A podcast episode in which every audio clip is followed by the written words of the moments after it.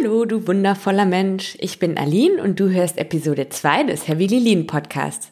In dieser Folge teile ich die wichtigsten Meilensteine meines Lebens in Bezug auf meinen Körper und mein Essverhalten mit dir. Es ist ein Querschnitt durch meine ganz persönliche Lebensreise. Du erfährst, wie mich der jahrelange Kampf mit meinem Körper zunächst in eine pathologische Essstörung und dann zu der folgeschweren Entscheidung für einen Schlauchmagen getrieben hat – warum dieser dann in einen Magenbypass umgewandelt werden musste und welche weiteren Komplikationen mit einer solchen Operation einhergehen können. Außerdem lasse ich dich daran teilhaben, wie ich mich mit Hilfe von Therapie und anderen Heilmethoden trotz alledem auf den Weg der Genesung begeben habe und was ich dadurch lernen durfte. Zu guter Letzt bekommst du einen Einblick in meinen heutigen Lebensstil und was du aus meinen Erfahrungen lernen kannst.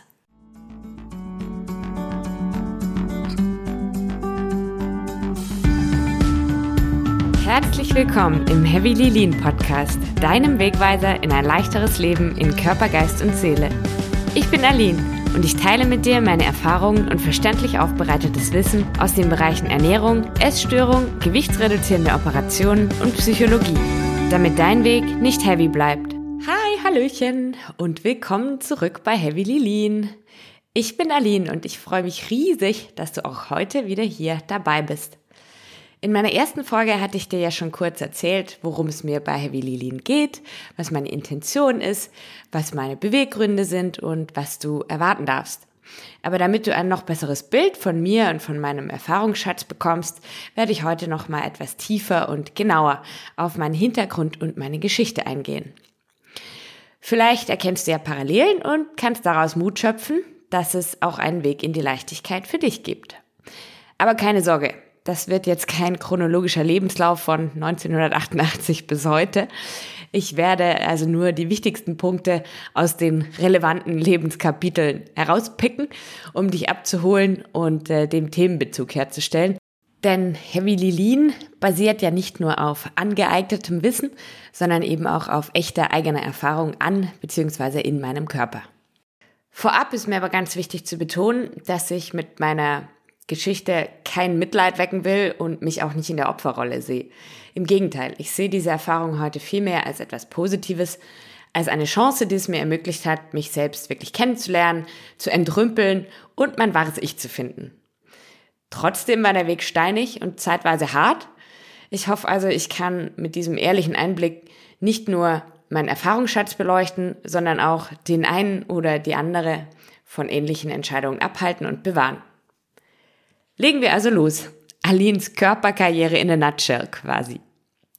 Auch wenn ich echt nicht im Urschleim anfangen will, muss ich trotzdem in meiner Kindheit ansetzen, denn damals wurde quasi schon das Fundament für meine spätere Essstörung gegossen. Ich war ein sehr lebensfrohes, kleines, blondes Mädchen, das auch immer schon sehr viel Freude an Genuss und Essen hatte. Ich war als Kind zwar nie dick und auch nur punktuell etwas moppelig, aber die Tendenz zum späteren Übergewicht war damit zumindest schon mal grundlegend vorhanden. Ein schlechter Esser oder picky konnte man mich nie wirklich nennen.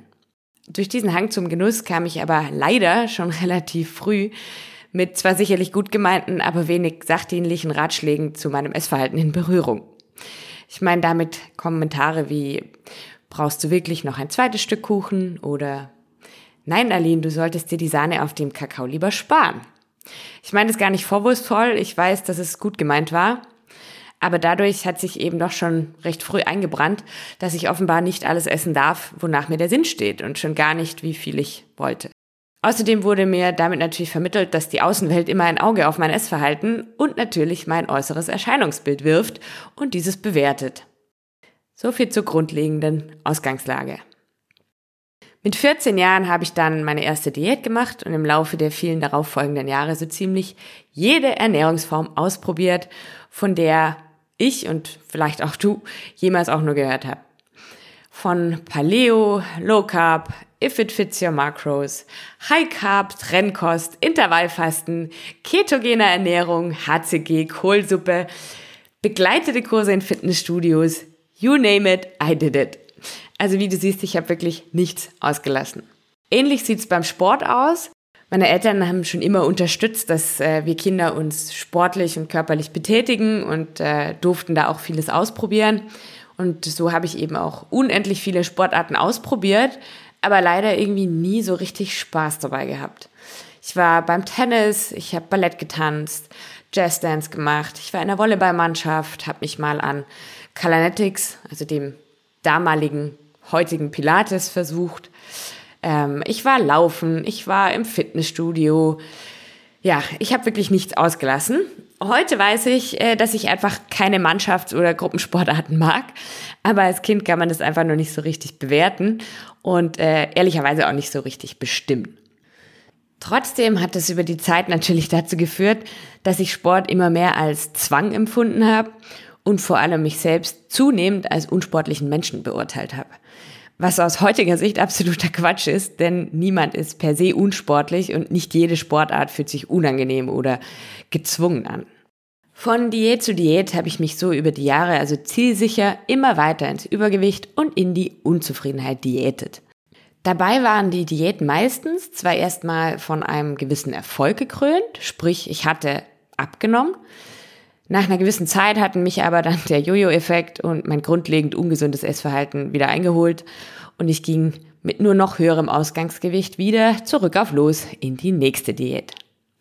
Dass das auf Dauer nicht nur Auswirkungen auf den Körper, sondern auch auf den Selbstwert, die Eigenwahrnehmung, die Zufriedenheit etc. hat, brauche ich, glaube ich, an der Stelle nicht wirklich zu erwähnen.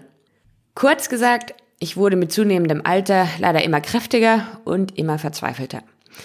Während ich in vielen Bereichen meines Lebens und meiner Persönlichkeit glücklicherweise immer selbstbewusster wurde, wurde mein Körper zu meinem wunden Punkt, meiner Schwachstelle. Und ich habe angefangen, meinen Körper buchstäblich zu hassen. So far, so good. Bis hierhin deckt sich das vermutlich mit sehr vielen Lebenswegen und Erfahrungen, leider. Aber was dann kam, wurde dann schon etwas extremer. Im Alter von 22 Jahren war ich so verzweifelt, dass ich mich dafür entschieden habe, einen Magenballon legen zu lassen. Das ist eine Art wassergefüllter Luftballon, der über die Speiseröhre in den Magen verlegt wird, um den Magen quasi künstlich zu füllen und so die aufnehmbare Nahrungsmenge zu beschränken. Da unser Magen aber ein recht flexibles und dehnbares Kerlchen und unser Körper schlau ist, hat der Ballon nicht unbedingt dazu geführt, dass ich wirklich abgenommen habe, sondern vielmehr zu einem größeren Magenvolumen und verhältnismäßig wenig Abnahme. Ich glaube, es waren insgesamt drei Kilo in einem halben Jahr. Und mein Essverhalten hatte sich dadurch selbstverständlich auch nicht verändert. Der behandelnde Arzt hatte mich damals erstmalig als adipös bezeichnet, sprich mit krankmachendem, deutlich erhöhten Übergewicht in Verbindung gebracht. Heute finde ich das zwar etwas lächerlich, denn davon war ich zu dem Zeitpunkt deutlich entfernt. Aber gut, der wollte vermutlich auch nur sein Produkt verkaufen und das ist ihm ja gelungen. Jedenfalls fing ich daraufhin an, mich eingehender zu informieren. Ich fing an zu recherchieren, was Adipositas bedeutet, was Ernährung ist, wieso, weshalb, warum etc. Und zwar in absoluter Tiefe und Detailverliebtheit. Ich wurde also langsam aber sicher zur Hobby-Ernährungswissenschaftlerin und habe mich der Sache von der wissenschaftlichen Seite angenommen. So habe ich in den Folgejahren meine Diätkarriere professionalisiert und letzten Endes sogar eine Ausbildung zur staatlich ausgebildeten Ernährungsberaterin absolviert.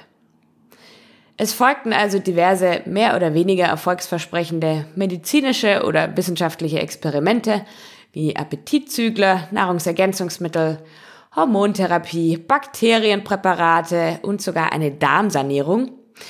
Eine wirklich unangenehme Erfahrung, kann ich dir sagen.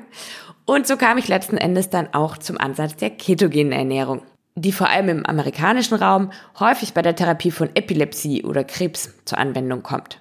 Sie ist also sehr extrem. Ganz kurz erklärt, limitiert man da die Kohlenhydrate auf ein wirklich absolut minimales Minimum und fährt gleichzeitig die Fettzufuhr enorm hoch.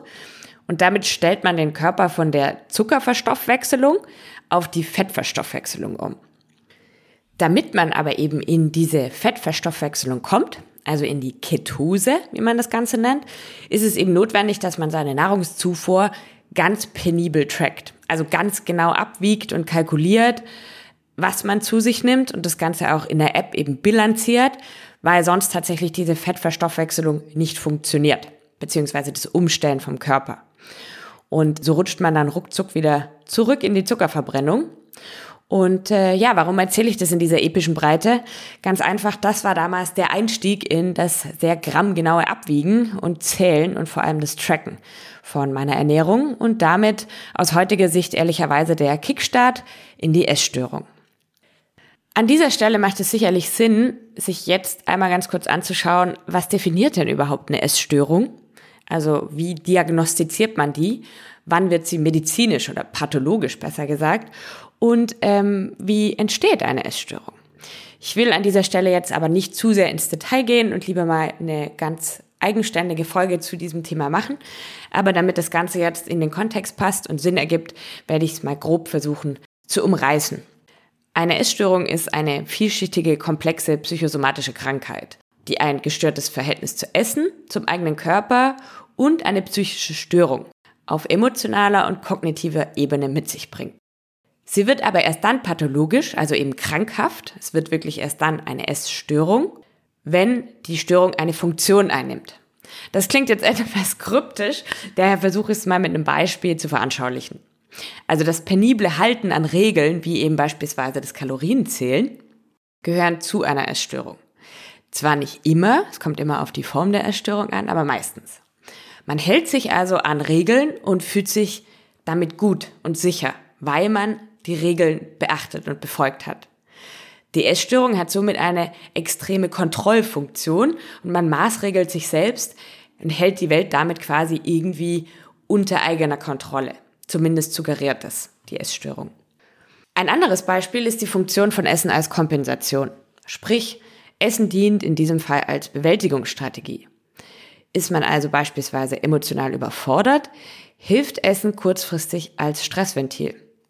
So rutscht man in den Kreislauf eines Essanfalls, der im Anschluss von extremen Gewissensbissen, von Schuld- und Schamgefühlen begleitet wird.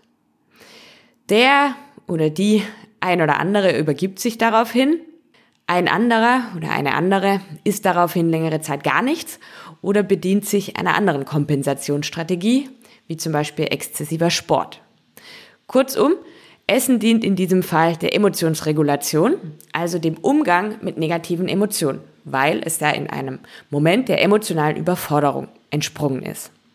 So viel mehr zur Definition einer Essstörung. Um das nochmal zusammenzufassen, es wird erst dann krankhaft, wenn eben Essen eine Funktion einnimmt und nicht mehr nur Nahrung ist.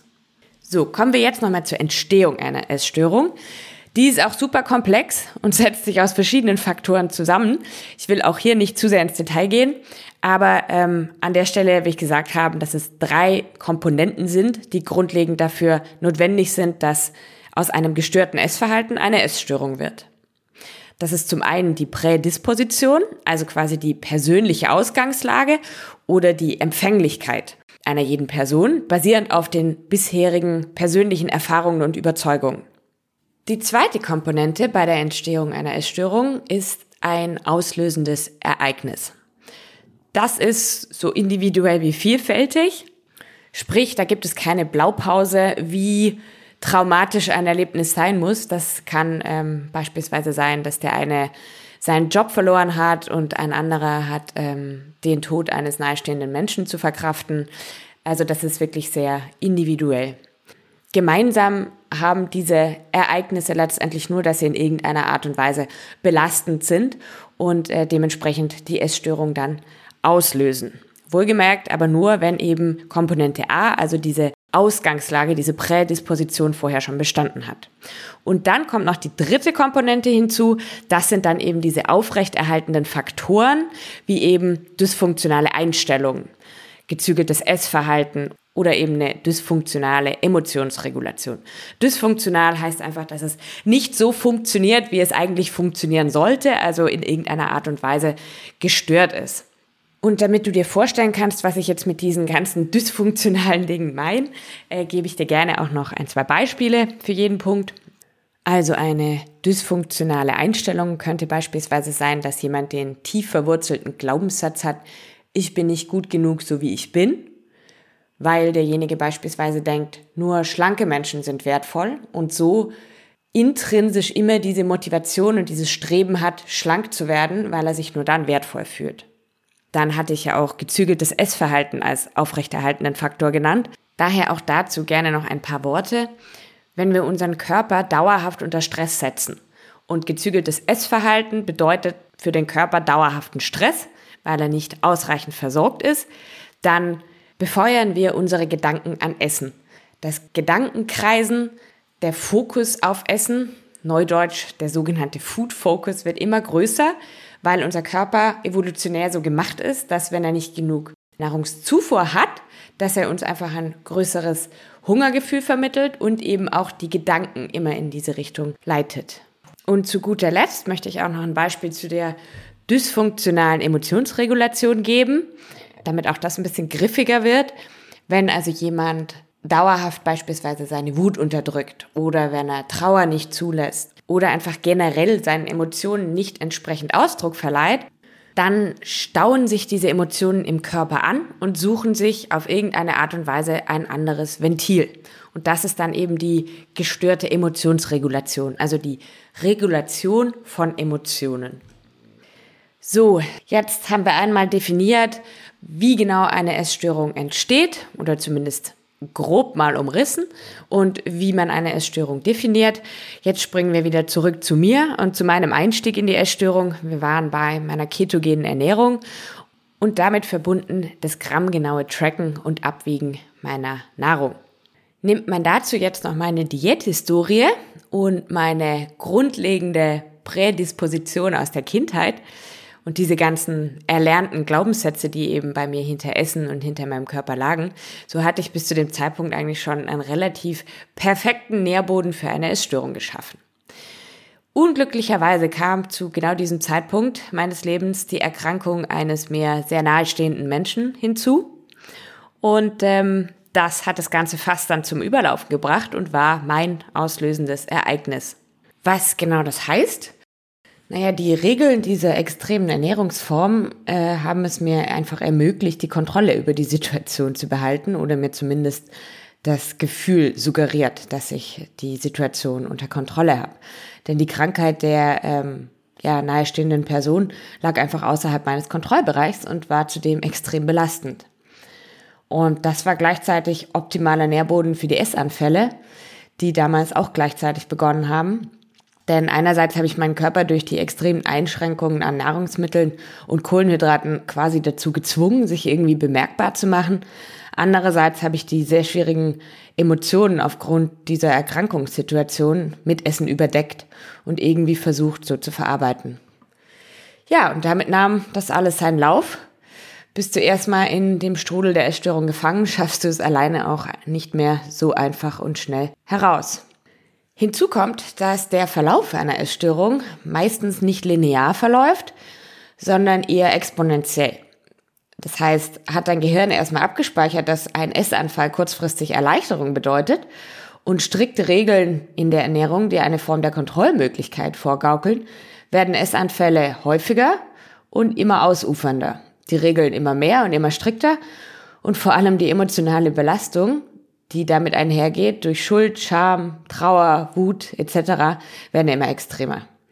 Es war also ein sehr zermürbendes Auf und Ab zwischen Essanfall und kompensierenden Maßnahmen, was mich mit zunehmender Intensität dann auch noch in einen Sportzwang getrieben hat.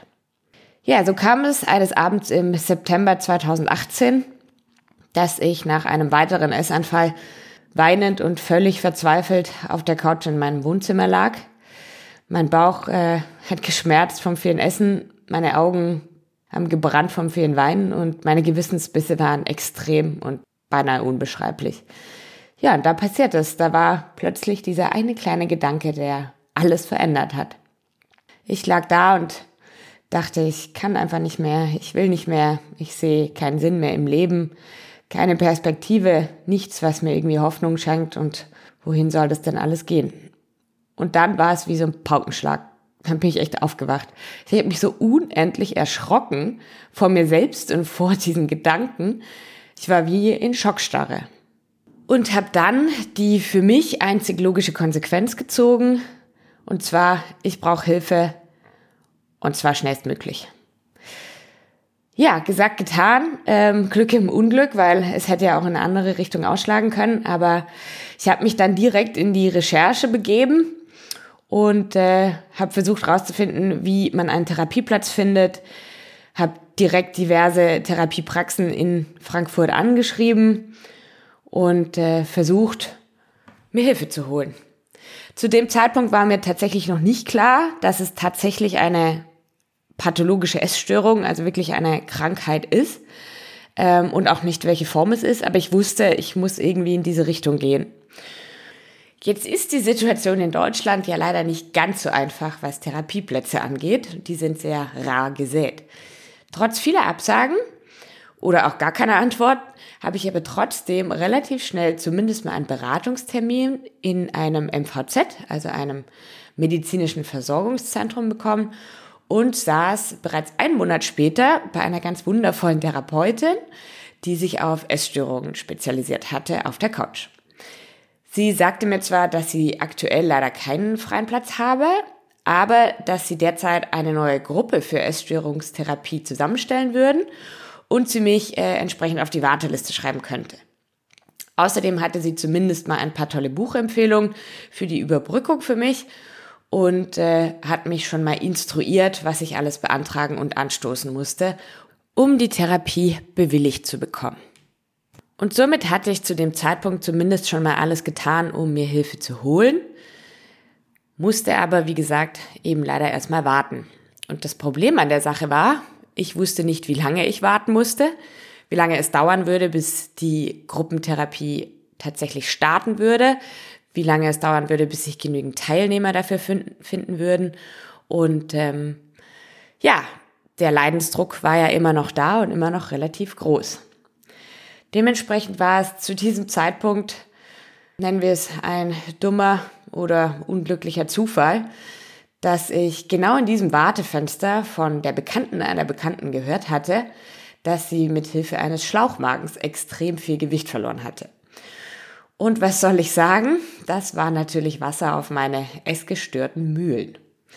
Ich fing damals also an zu recherchieren, was genau denn ein Schlauchmagen ist und wie man zu diesem Wundermittel der modernen Medizin kommt. Jetzt sagt dir der Begriff Schlauchmagen vielleicht an der Stelle genauso viel oder wenig wie mir damals.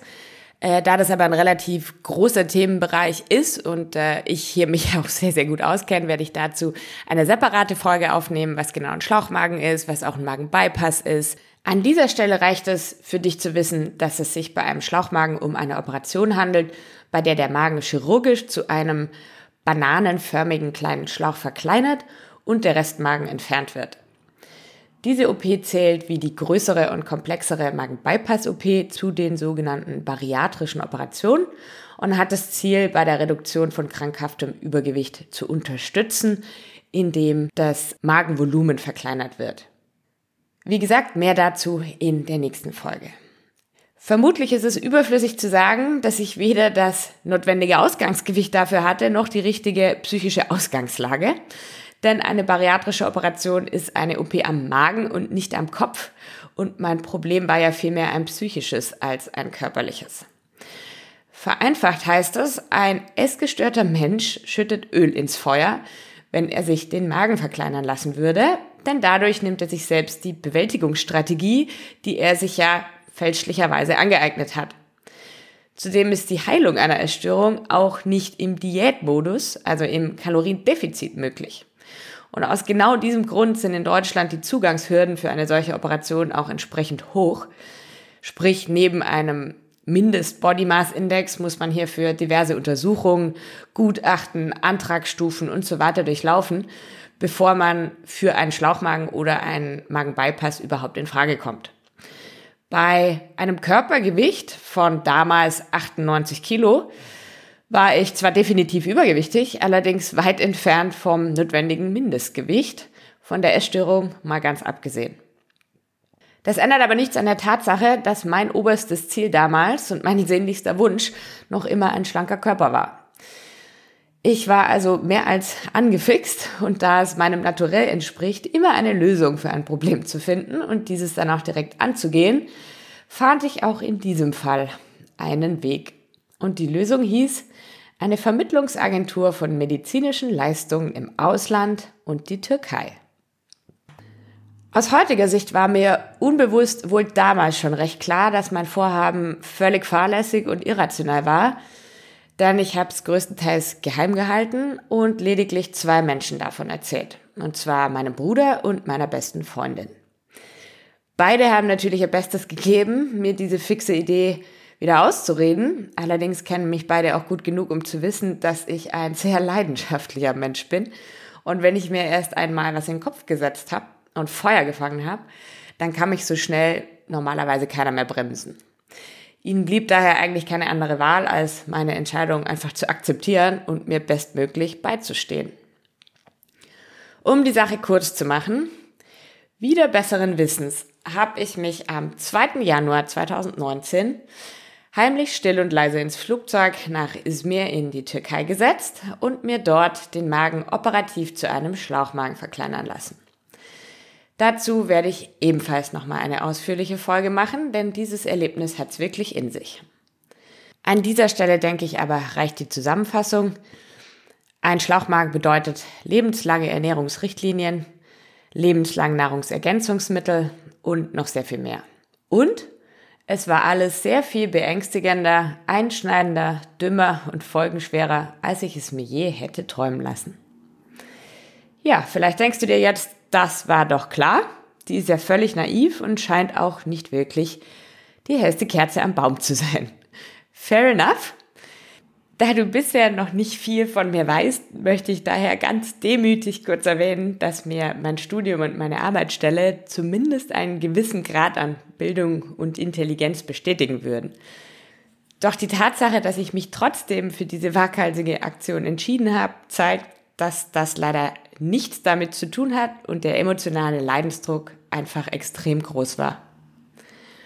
Um das jetzt alles etwas abzukürzen, fasse ich die kommenden Monate jetzt einfach nur relativ kurz zusammen. Anfänglich nahm ich tatsächlich relativ gut ab, wenn auch leider nicht so schnell und so viel, wie ich wollte. Allerdings fielen mir gleichzeitig auch die Haare aus, mir sind die Nägel abgebrochen und vor allem steuerte ich ziemlich zielsicher immer weiter in eine Depression. Denn die Essanfälle blieben natürlich leider nicht aus. Ich konnte sie aber einfach nicht mehr wirklich bedienen. Das emotionale Ventil war quasi weg. Dazu kamen da noch Panikattacken und Ängste, dass die Nähte platzen könnten, wenn ich eben doch mal mehr gegessen hatte. Im März, also drei Monate später, kamen dann die ersten Komplikationen dazu und der Ärztemarathon begann. Ich hatte extremes chronisches Sodbrennen und ständige Oberbauchschmerzen. Doch weil ich im Ausland operiert worden war, fühlte sich in Deutschland leider niemand zuständig. Die Ursachenforschung und die Suche nach Hilfe waren dementsprechend extrem belastend.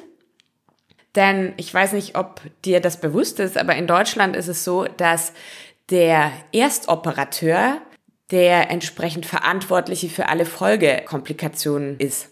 Das heißt, wenn ein Arzt hier eine Operation durchgeführt hat, dann ist er fortan eben auch zuständig für die Übernahme oder eben die Überweisung für alle weiteren notwendigen Maßnahmen. Da ich aber, wie gesagt, im Ausland operiert wurde, hatte ich in Deutschland niemanden, der verantwortlich war. Und wenn du dich in Deutschland als Arzt dann einer solchen äh, Sache annimmst, einem Patienten annimmst, dann bist du fortan dafür verantwortlich. Daher war die Suche nach einem Arzt oder nach einer Hilfestelle hier in Deutschland natürlich relativ schwer. Trotzdem hatte ich Glück im Unglück. Im Mai bekam ich tatsächlich einen Therapieplatz für meine Essstörung in einer Kombination aus Gruppen- und Einzeltherapie und war fortan wenigstens nicht mehr komplett auf mich allein gestellt und habe gleichzeitig anfangen können, die Essstörung zu verstehen, zu hinterfragen und anzugehen. Und kurz darauf fand ich auch eine Klinik für bariatrische Härtefälle, die sich der Ursachenforschung und der Problembehandlung mit meinem Schlauchmagen annehmen wollte. Die darauf folgende Diagnose war dann aber erstmal wieder ein Schock für mich. Und zwar hatte ich einen Zwerchfellbruch, in den mein zu eng genähter Schlauchmagen hineingerutscht war, was zu einem Magen- und Gallensäure-Rückstau geführt hatte und langsam aber sicher den Magenpförtner, also quasi den Schließmuskel nach unten, zersetzt und angegriffen hat. Die Lösung des Ganzen war eine Umbauoperation zum Magenbypass. Jetzt sagt ihr das vielleicht oder vermutlich auch nicht so sehr viel. Mir hat das zu diesem Zeitpunkt aber schon genug gesagt und ich war wirklich erschüttert. Bei einem Magenbypass wird nämlich nicht nur der Magen chirurgisch verkleinert, wie eben beim Schlauchmagen, sondern eben auch der Darm stellenweise stillgelegt, verkürzt und an anderer Stelle wieder an den Mini-Restmagen angenäht. Man verändert dadurch also die gesamte Anatomie, was zusätzlich Auswirkungen auf die gesamte Verdauung und den Hormonhaushalt hat. Damit meine ich, Magen und Darm können nicht mehr alles aufnehmen, was man dem Körper zuführt. Das Ganze nennt sich dann Malabsorption. Das gilt nicht nur für Makronährstoffe wie Kohlenhydrate, Fett und Eiweiß, sondern eben auch für Mikronährstoffe wie Vitamine, Mineralstoffe etc. Und diese müssen lebenslang per Spritze und hochdosierter Spezialpräparate zugesetzt werden. Ich hatte ja schon gesagt, dass ich auch beim Schlauchmagen schon Nahrungsergänzungsmittel nehmen musste, allerdings da eben äh, in Tablettenform. Bei Magenbypass reicht das nicht mehr. Hinzu kommt, dass man in der Regel auch keinen Zucker mehr verträgt und kurzkettige Kohlenhydrate generell problematisch sein können. Auch dazu werde ich nochmal eine ausführliche separate Folge zum Thema aufnehmen, also wieso, weshalb, warum das Ganze so ist. Für den Moment reicht einfach die Info, dass kurzkettige Kohlenhydrate, wie beispielsweise eben Weißbrot, Reis, ähm, Zucker in jeglicher Form, bei einem Magenbypass zu einer Sturzentleerung des Darms und zu einer extremen Unterzuckerung führen können. Das Ganze nennt sich dann Dumping. Sturzentleerung ist äh, genau das, was der Name schon sagt. Ähm, es geht relativ schnell und ja, ist auch nicht so sehr angenehm. Das sind jetzt nur ein paar der Auswirkungen, wenn auch die weitreichendsten. Es reicht in dem Fall, dir einen Eindruck zu vermitteln, warum ich so erschüttert war und eigentlich keinesfalls einen Magenbypass haben wollte. Aus vielen dieser Gründe hatte ich mich auch schon in der Türkei beziehungsweise vor meinem Flug dorthin gegen einen Magenbypass und für den Schlauchmagen entschieden. Aber gut, eine Wahl hatte ich dann einfach ohnehin nicht mehr. Und äh, dementsprechend folgte dann im September 2019 die Umbauoperation vom Schlauchmagen zum Magenbypass. Und natürlich, wer hätte es gedacht, ging auch das nicht ganz komplikationslos vonstatten. Ohne zu sehr ins Detail zu gehen, es war eine Notspiegelung, eine Bluttransfusion, eine längere Intensivüberwachung auf der Intensivstation und innere Blutung die Folge. Aber so far so good. Auch davon habe ich mich erholt und mich mittlerweile auch mit meiner neuen Anatomie angefreundet. Es war auch nicht alles schlecht. Dann mit dem Schlauchmagen hatte ich vorher extreme Verdauungsprobleme und wirklich nur noch absolute Mini-Portionen, die ich essen konnte. Und beides hatte sich nach der Magen-Bypass-OP zum Guten verändert. Die Nummer mit dem Zucker bzw. den kurzkettigen Kohlenhydraten hat mich allerdings äh, am Anfang vor relativ große Schwierigkeiten gestellt. Denn was genau ich vertrag und was nicht, wie viel ich wovon vertrag und was sich wie auswirkt, das ähm, muss man eben erstmal lernen. Zu diesem Zeitpunkt wurde mir dann erstmal so richtig klar, was ich mir und meinem Körper mit all dem angetan hatte. Es war das erste Mal in meinem Leben, dass mir wirklich bewusst wurde, wie unglaublich wertvoll physische Gesundheit ist und für wie selbstverständlich wir diese erachten, wenn wir keine Beschwerden haben. Was meinen körperlichen Zustand anging, lagen Außen- und Innensicht meilenweit voneinander entfernt. Durch die neuen Gegebenheiten und die weitere Abnahme fing meine Haut immer mehr an zu hängen, was mich immer mehr in eine regelrechte Sportsucht getrieben hat, um nur noch mehr abzunehmen und die Haut wieder zu straffen. Dadurch sah ich zwar immer schlanker aus, meine Haare und Nägel sind aber nach wie vor abgebrochen, meine Haut war staubtrocken, fahl und schlaff, meine Körperbehaarung hat durch dieses extreme Kaloriendefizit immer mehr zugenommen. Das ist ein typisches Zeichen von Mangelernährung. Und letzten Endes ist dann leider auch meine Periode ausgeblieben. Mein Körper hat also beschlossen, er hat nicht mehr ausreichend Energie zur Verfügung, um eine mögliche Schwangerschaft stemmen zu können. Ergo, aus die Maus. Meine Hormone sind in den Keller gerutscht und ich wurde dadurch zunehmend depressiver.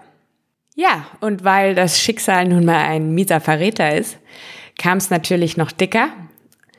Der finale Höhepunkt der ganzen Misere kam dann im August 2020 als sich der stillgelegte Darmabschnitt, also eine Folge des Magenbypasses, dann irgendwie mit dem aktiven Darm verheddert hat und so zu einem teilweisen Darmverschluss geführt hat.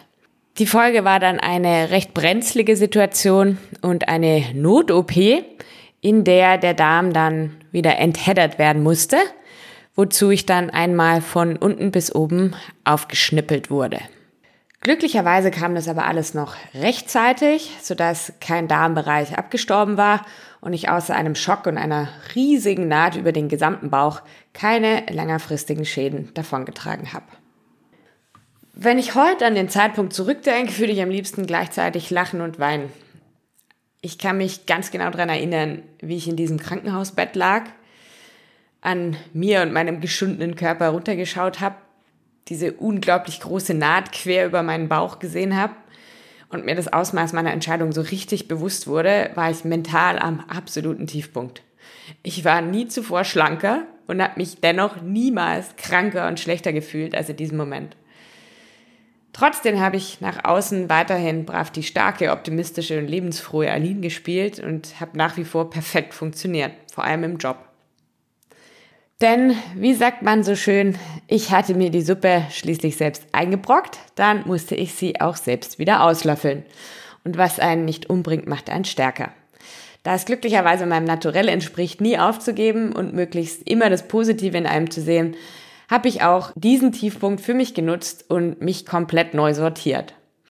Ich habe mich damals genau deshalb dafür entschieden, härter als jemals zuvor an meiner Essstörung zu arbeiten und mich niemals mehr selbst zu verstümmeln oder mir Schaden zuzufügen. Ich habe also mein Sportpensum fortan enorm gedrosselt, mich gezwungen, vielfältiger und vor allem mehr zu essen, mich noch stärker in der Therapie zu engagieren und mehr an mir zu arbeiten und auch sonst jegliche Möglichkeiten erforscht, die meine Heilung in irgendeiner Art und Weise unterstützen können. So kam ich dann eben auch zur Meditation, zur Hypnose, zum Breathwork und zum Yoga. Ich habe dann eine Ausbildung gemacht in Selbsthypnose. Ich habe einen dreimonatigen Kurs in persönlicher Weiterentwicklung belegt, ein Coaching gemacht.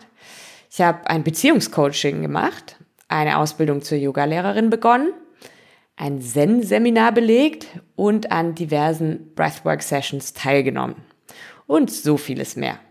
So oder so, ich will damit nur deutlich machen, ich habe wirklich alles versucht, irgendwie aus dieser essgestörten Situation rauszukommen und in ein zufriedenes und leichteres Leben zu finden.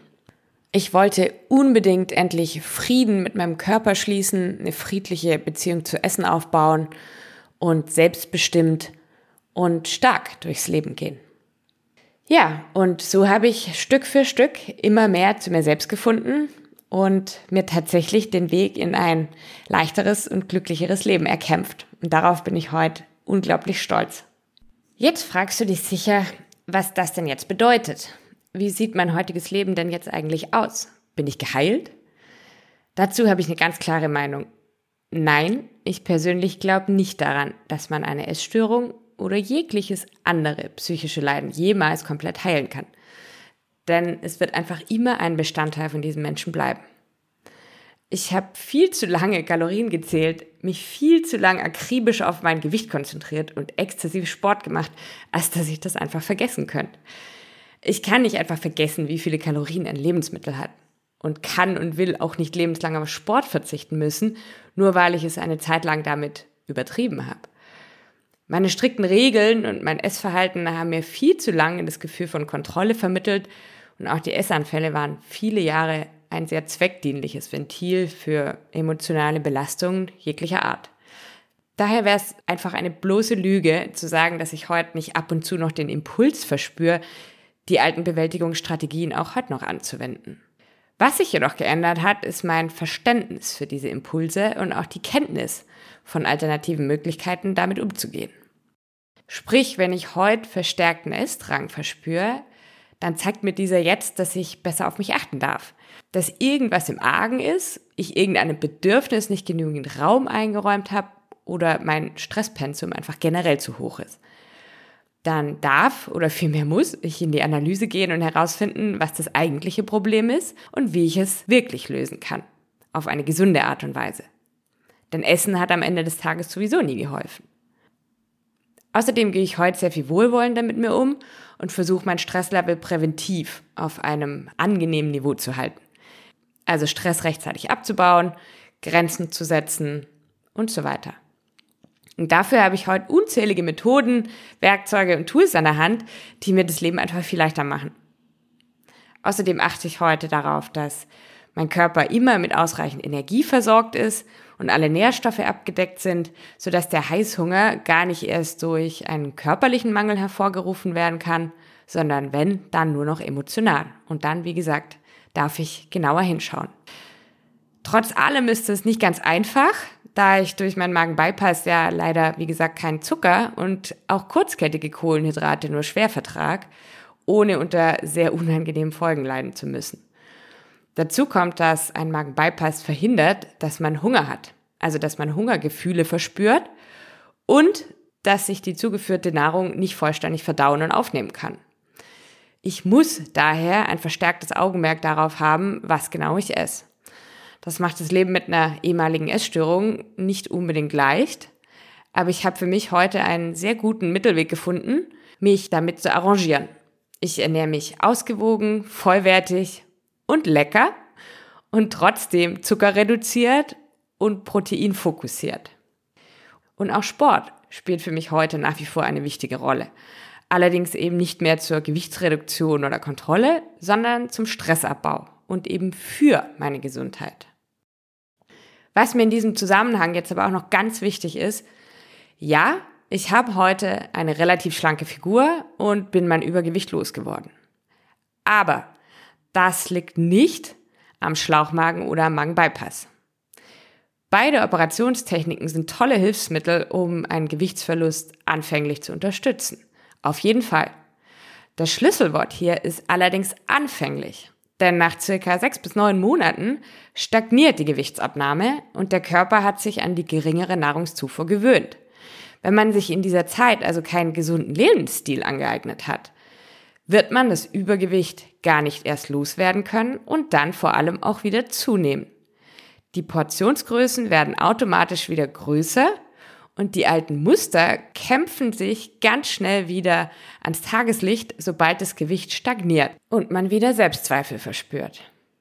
Wer vorher also aus anderen Gründen als körperlichem Hunger gegessen hat, wird das auch jetzt noch tun. Denn wie gesagt, eine bariatrische Operation ist eine OP am Magen, nicht am Kopf.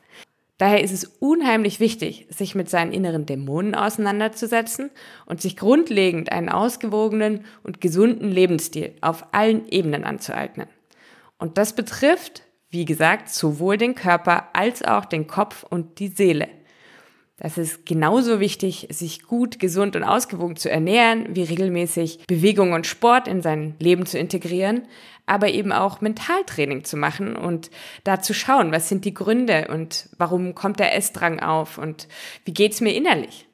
Und genau das ist der Grund, warum ich bei Heavy Lilin auf alle drei Bereiche, also Body, Mind und Soul, eingehe. Ich habe mich sehr, sehr lange für meinen Körper, für meine Entscheidung und auch für die Krankheit geschämt. Zu lange. Ich habe es wahnsinnig lange geheim gehalten, dass ich äh, ja mich habe operieren lassen am Magen, dass ich ins Ausland geflogen bin und diese Entscheidung getroffen hatte.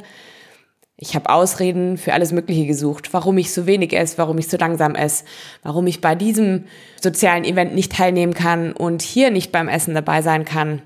Heute weiß ich es aber einfach besser. Ich habe diese Entscheidung nicht aus einer Situation der Stärke und von Rationalität geprägt gefällt, sondern tatsächlich aus der Krankenbrille der Essstörung. Und es war mir nichts wichtiger, als Gewicht zu verlieren, endlich schlank zu werden und dafür war mir jedes Mittel recht. Und genau deshalb schäme ich mich dafür heute auch nicht mehr und vor allem halte ich es nicht länger geheim. Im Gegenteil, es ist mir so sehr wichtig, damit rauszugehen und die Welt daran teilhaben zu lassen, welch seltsame und lebensgefährliche Dinge Menschen tun, im Dienste sich endlich gut zu fühlen, schlank zu werden, irgendwie in die Gesellschaft zu passen. Und das ist fahrlässig und das ist einfach auch nicht notwendig.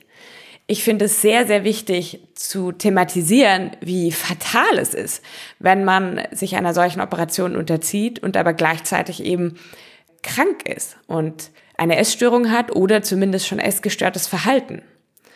Und daher will ich dir all das Wissen und das Werkzeug an die Hand geben, das ich mir mittlerweile angeeignet habe durch Therapie und diese ganzen alternativen Heilmethoden, damit du eben heute anfängst, dass es dir morgen besser geht und nicht erst so eine dämliche Entscheidung triffst. Du musst lernen, dir selbst zu vertrauen und sehen, wie wichtig es ist, frühzeitig aus dieser Diätspirale auszusteigen. Denn je tiefer du drin steckst, desto schwieriger kommst du wieder raus. Und oftmals reicht ein unerwartetes Ereignis in deinem Leben, das das fast zum Überlaufen bringt und plötzlich steckst du mittendrin. Heutzutage leiden einfach schon so viele Menschen unter emotionalem Essen oder unter essgestörtem Verhalten. Also Essen nimmt bereits heute eine falsche Funktion ein. Warte nicht, bis es soweit ist und es eine pathologische Essstörung ist. Nimm es jetzt in die Hand und arbeite jetzt an einer friedlichen Beziehung zu Essen und an einem ausgewogenen und ausbalancierten Lebensgefühl. Dafür stehe ich, dafür steht Heavy Lilin und ich freue mich riesig auf alles, was da kommt. Ich hoffe, ich konnte dir mit dieser heutigen Folge ein bisschen näher bringen, wer ich bin, woher ich komme, was mein Weg war und warum ich heute hier stehe und warum ich Heavy Lilin ins Leben gerufen habe. Und ich hoffe, ich konnte dich inspirieren früher aus diesem ganzen Kreislauf auszusteigen und schon jetzt heute ins Handeln und ins Tun zu kommen und dir zeigen, dass man den Ereignissen und dem Leben manchmal einfach machtlos ausgeliefert ist und dass es ganz oft einfach ganz anders kommt, als man denkt. Also warte nicht erst so lang, bis dieses auslösende Ereignis bei dir da ist und starte, starte heute. Vielen lieben Dank, dass du hier warst, dass du mir deine Aufmerksamkeit und deine Zeit geschenkt hast. In der nächsten Folge werde ich, wie gesagt, tiefer in das Thema bariatrische Operationen, also gewichtsreduzierende Operationen eingehen, werde ein bisschen genauer erklären, was ein Schlauchmagen ist, was ein Magenbypass ist und was das Ganze langfristig bedeutet. Ich würde mich riesig freuen, wenn wir uns in der nächsten Folge wieder hören würden und sage jetzt Tschüss und bis zum nächsten Mal bei Heavy Lilin, damit dein Weg nicht heavy bleibt. Deine Aline.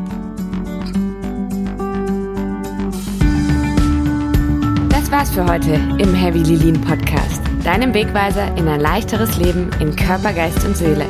Ich sage von Herzen Danke für deine Aufmerksamkeit. Wenn dir diese Folge gefallen hat, würde ich mich riesig darüber freuen, wenn du den Podcast abonnierst und mir eine Bewertung dalässt. Für weiteren Content folge mir sehr gerne auch auf Instagram oder komm auf meine Website. Dort findest du die Kernaussagen jeder Folge im Blog und noch ganz viel mehr Inspiration. Gerne kannst du dich dort auch in den Newsletter eintragen, damit du immer zuerst davon erfährst, wenn es neue Folgen oder Neuigkeiten gibt. Bis bald bei Heavy Lilin, damit dein Weg nicht heavy bleibt.